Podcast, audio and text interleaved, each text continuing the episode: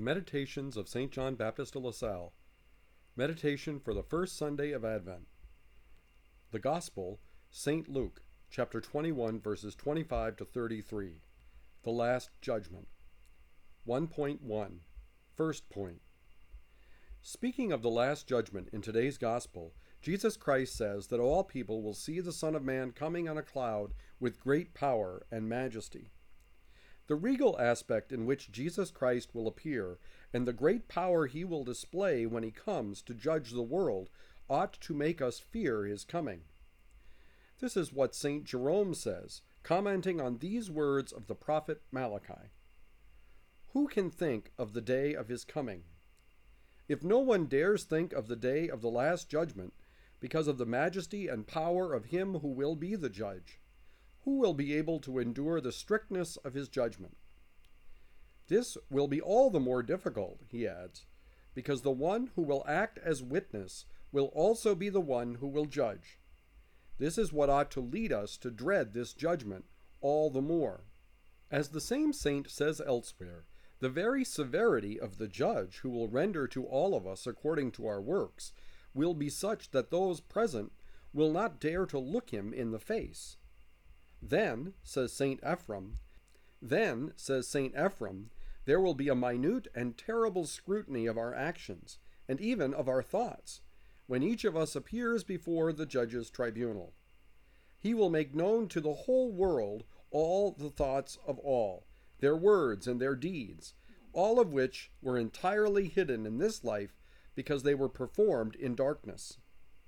So that we, says St. Augustine, will not endure a terrible and crushing sentence when we appear before the tribunal of this inexorable judge who will judge us for eternity, let us constantly strive to free ourselves of our defects, for we cannot know either the day or the hour when we will die. Those whose lifespan is so uncertain must not delay to take the steps needed to ensure their salvation.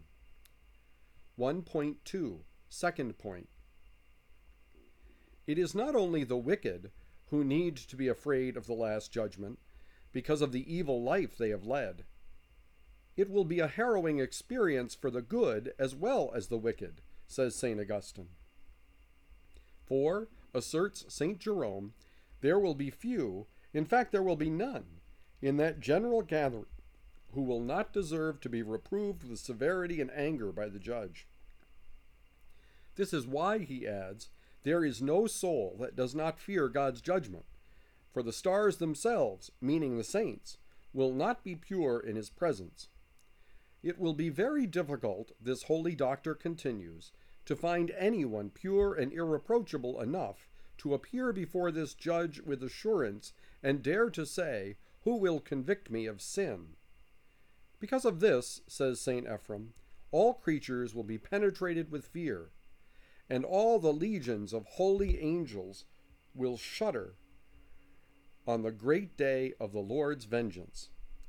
The main reason why the just themselves will fear while awaiting the last judgment is that we will have to give an account not only of the idle words we have spoken, as Jesus Christ says in the Gospel, but even of the good works we have performed, according to what God declares through the royal prophet. I will judge justices meaning all the good that we have accomplished during our life. He will probe to see if it was truly good and whether anything defective can be found in it. Who of us, then, will not fear God's judgment? 1.3 Third point. How could we not fear God's judgment, since the greatest saints, despite their eminent holiness, did not fail to dread them? Job, whom God defended against those who reproached him falsely, says to God, I trembled at every action I performed, knowing that you do not pardon the one who sins. And again, what will I do when God will arise to judge me, and when he demands an account of my life? What will I answer him? After relating in considerable detail his manner of living, so upright and so free from sin, he adds that he always dreaded the judgment of God, and that this fear had always penetrated him like a heavy burden. Saint Hilarion, bowed down beneath the weight of years and austerities, was seized with terror at the hour of his death. Saint Jerome, who had grown gray in solitude and in all sorts of penitential exercises, declares that he had restricted himself in this way and had condemned himself to a sort of prison out of fear of the last judgment. He tells us everywhere that being, as he was, completely filled with sin, he hid himself day and night, fearing that he might hear the words, Jerome, come forth, and that he would then be forced to pay the last penny. Saint Ephrem, who led a solitary life from his childhood, and who was so pure, so penitent, and so filled with the Spirit of God, says that his heart trembled and his whole body shook every time he reflected that all our thoughts, words, and actions will be made manifest on Judgment Day. Acknowledging that he was still guilty, he constantly feared to be judged in strict rigor, knowing that he had no excuse for his negligence. If such great saints felt so much fear when considering this terrible day, what feelings of dread ought we not to experience, we who show such little fervor in God's service and who fulfill our duties so negligently?